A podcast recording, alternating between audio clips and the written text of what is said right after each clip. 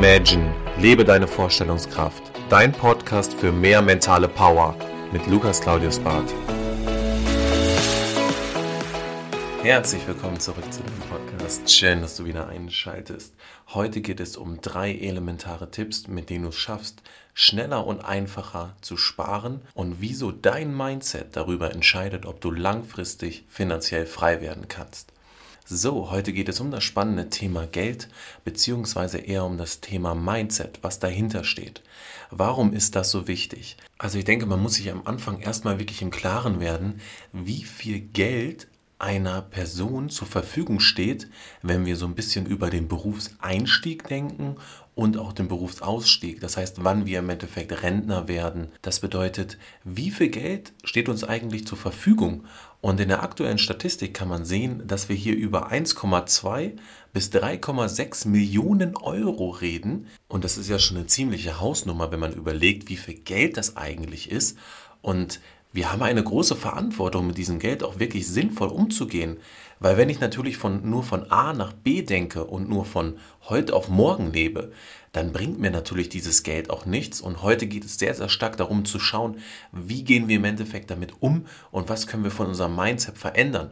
Und wenn wir jetzt darüber nachdenken, dass wir hier irgendwie über zwei, drei Millionen Euro reden, die uns zur Verfügung stehen im Laufe unseres Lebens, dann stellt sich natürlich am Anfang direkt die erste Frage, wieso können wir teilweise nicht mit Geld umgehen? Also welche elementaren Fehler machen wir? Und wieso können wir dieses Geld nicht benutzen, um uns eine langfristige finanzielle Freiheit aufzubauen. Also warum investieren wir dieses Geld nicht? Und da bin ich direkt auch schon bei dem ersten Punkt. Und zwar geht es um das allgemeine Thema Mindset. Also das Thema, brauche ich es und kann ich es mir leisten? Oder will ich es einfach nur und kann es mir nicht leisten? Und dabei gehe ich ganz gerne auf das Thema Autoleasing ein.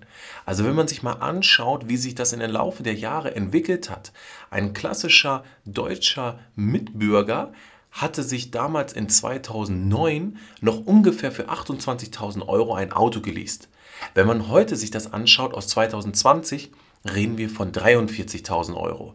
Zusätzlich ist die Leasingrate teilweise um 15 bis 20 Prozent gestiegen. Das heißt, jeder zweite, dritte, vierte, fünfte liest sich irgendwo ein Auto. Das muss ja nicht unbedingt verkehrt sein, wenn wir im Endeffekt ja auch über das Thema Arbeitnehmer, 1%-Regelung reden, also das Thema Firmenwagen, dann kann das ja auch ganz attraktiv sein.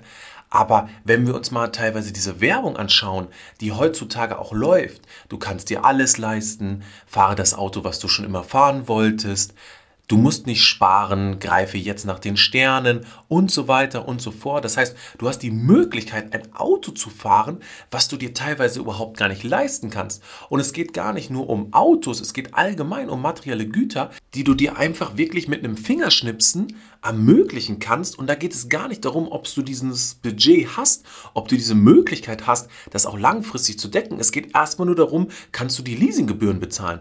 Und das ist ja wirklich ein riesen Change, weil du hast die Möglichkeit, direkt jetzt mit dem Fingerschnipsen dir ein Auto zu holen, irgendwas anderes zu holen. Das heißt, alles, was du eigentlich normalerweise gar nicht zahlen könntest, ist jetzt mit einer 0% Finanzierung total greifbar für dich. Und das bedeutet ja auch, dass dieses Thema Schulden auch total gepusht werden. Das heißt, wir machen uns gar keine Gedanken darüber, ob uns jetzt ein ja, ein Leasingvertrag die nächsten fünf bis zehn Jahren belastet, sondern wir denken uns auch, wir möchten das jetzt gerade haben, ich will das haben, ich nehme mich da auch nicht zurück. Und ich möchte mich einfach da durchsetzen. Und ich kann es mir eigentlich nicht leisten, aber ich mache es trotzdem. Das heißt, ich frage mich gar nicht diese Frage, kann ich es mir überhaupt langfristig leisten? Oder wie Bodo Schäfer sagen würde, du musst das, was du dir kaufen willst, eigentlich mindestens dreifach bezahlen können. Also hole ich mir ein Auto, was 60.000 kostet, müsste ich mindestens 180.000 Euro zur Verfügung haben, zu sagen, das ist eigentlich in meinem Budget drin. Oder es gibt eine andere Regelung, das, was du dir kaufen möchtest, sollte eigentlich nicht mehr als 10% deines kompletten Eigenkapitals oder Eigenvermögen ausmachen. Und sehr oft holen sich Personen und kaufen sich Sachen, die können die sich eigentlich gar nicht leisten. Und klar, man freut sich für die, aber das ist, ist das wirklich so der Erfolg, wo du sagen kannst, das habe ich mir jetzt ja verdient? Ist das jetzt das, was ich durch meinen Erfolg mir erschaffen habe, erwirtschaftet habe? Das ist im Endeffekt wirklich so ein, ich finde es teilweise ein ungeduldiger Charakterzug, der sagt, nein, ich brauche das jetzt unbedingt, ich möchte ja teilweise vielleicht auch mithalten. Das heißt, man fragt sich gar nicht, kann ich es, brauche ich es, sondern ich brauche es, also will ich es auch und dann mache ich das mit der Brechstange. Und es gibt eine Statistik, Personen, die wirklich viel Geld haben, bei denen stehen das Thema materielle Güter und Wünsche gar nicht mehr so in den Fokus, weil die sich sagen, ich kann es mir eh kaufen und ich brauche es gar nicht und ich überlege stärker darüber nach, ob es wirklich elementar gerade für mich wichtig ist. Und Personen, die sich das nicht sofort kaufen können, machen es aber wirklich oftmals mit einer Brechstange. Und das ist auch der erste Punkt. Schau wirklich, kannst du dir das leisten? Und wenn du es dir leisten kannst, mach es langfristig für dich auch Sinn und probier das nicht mit einer Brechstange irgendwie anzusetzen, umzusetzen, weil das wird dich langfristig definitiv nicht finanziell frei machen oder weiterbringen, weil es wird dich einfach total belasten. Und der nächste Punkt ist auch das Thema das Konsumverhalten. Und wenn man sich aktuell anschaut in der Statistik, dann ist es so, dass wir eigentlich jede zwei Wochen in die Stadt gehen und uns irgendwas kaufen. Klar, durch Corona hat sich unser Konsumverhalten mehr auf Online basiert, aber es gibt eine aktuelle Statistik, das heißt, jeder Bürger kauft eigentlich im Abstand von zwei Wochen neue Klamotten. So, wenn du jetzt mal probierst, deine Klamotten auf irgendwelchen Online-Plattformen zu verkaufen, dann wird dir die Kinnlade runterfallen, weil du wirst sehen, du kriegst fast 300, 400 Prozent weniger, als was du damals für diese Klamotten ausgegeben hast. Und erzähl mir mal von einer Aktie oder sag mal zu einem Freund, hey, pass auf, hol dir mal die Aktie, die wird jetzt 400, 500 Prozent fallen, die ist super, mach das mal. Und dann wird er dir einen Vogel zeigen. Aber bei Klamotten denken wir teilweise nicht nach, sondern wir haben da auch emotionale Käufe. Das heißt, wir gehen los, wir denken, oh wow, das sieht gut aus, ich muss mich irgendwie belohnen. Und diese Belohnung sieht heute so aus, dass ich mir was kaufe. Und es ist auch wirklich gut, dass du dich belohnst und dir auch was kaufst. Und dabei ist auch nicht schlimm, wenn Klamotten an Wert verlieren. Aber es geht darum, um das Konsumverhalten und über die Häufigkeit, wie oft wir uns dann wirklich was kaufen. Und sei mal ehrlich, gibt es bei dir Sachen im Schrank, wo du wirklich sagst, die habe ich teilweise noch gar nicht angezogen. Ich muss wirklich von mir aus sagen, da gibt es Sachen, die habe ich noch nicht angezogen und da habe ich mich damals irgendwie ja emotional leiten gelassen, weil ich irgendwie dann Lust drauf hatte, mir das zu kaufen. Und jetzt habe ich letztens probiert, das alles irgendwie mal so ein bisschen zu verkaufen, auszusortieren, um mich da auch ein bisschen frei zu machen.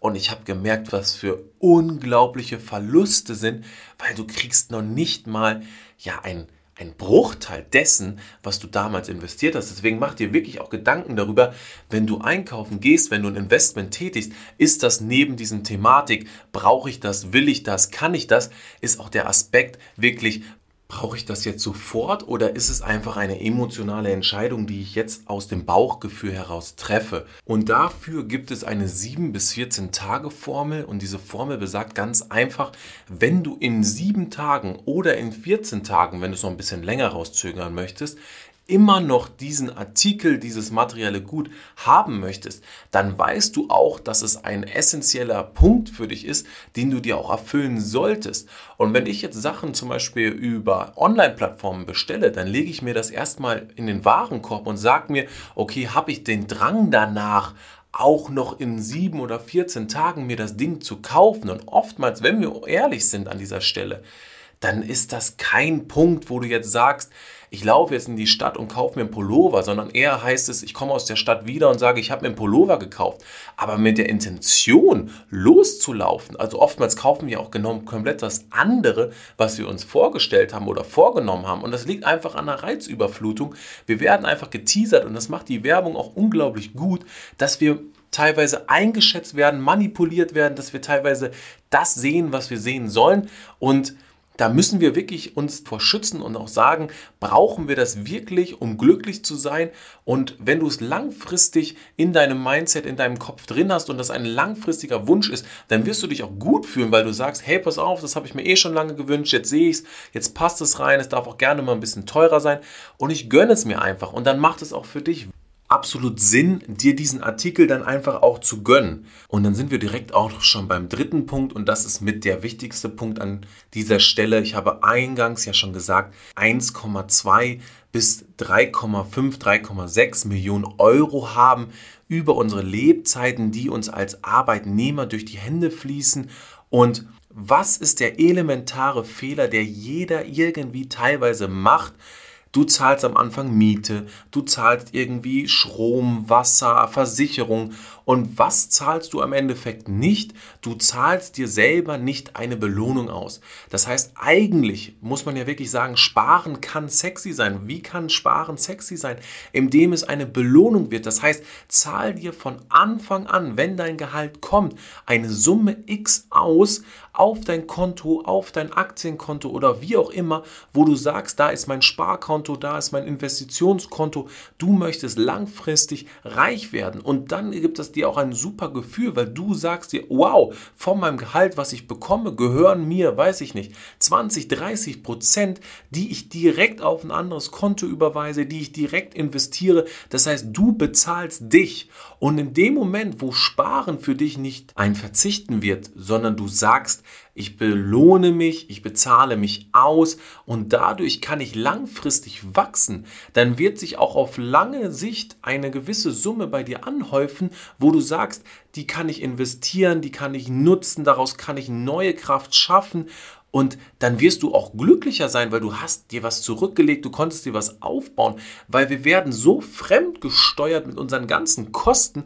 dass wir am Ende der Zeit ja eigentlich sehr oft sagen, oh, für mich bleibt nichts über. Es bleibt nur dann nichts über, wenn du nicht direkt von Anfang an sagst, ich bezahle mich selbst, ich zahle mir etwas aus. Und dann entsteht diese Problematik und ich komme in dieses Konsumverhalten, weil ich sage, hey, ich habe ja noch 200, 300 Euro, die kann ich ruhig mal investieren. Nein, du musst selbst schauen, dass du das künstlich verknappst und sagen, ja, ich habe jetzt vielleicht noch immer auf meinem Spaßkonto 200, 300 Euro, aber ich habe auf meinem Investitionskonto auch 150 Euro oder 200 Euro, die habe ich jeden Monat rübergepackt und die bleiben mir.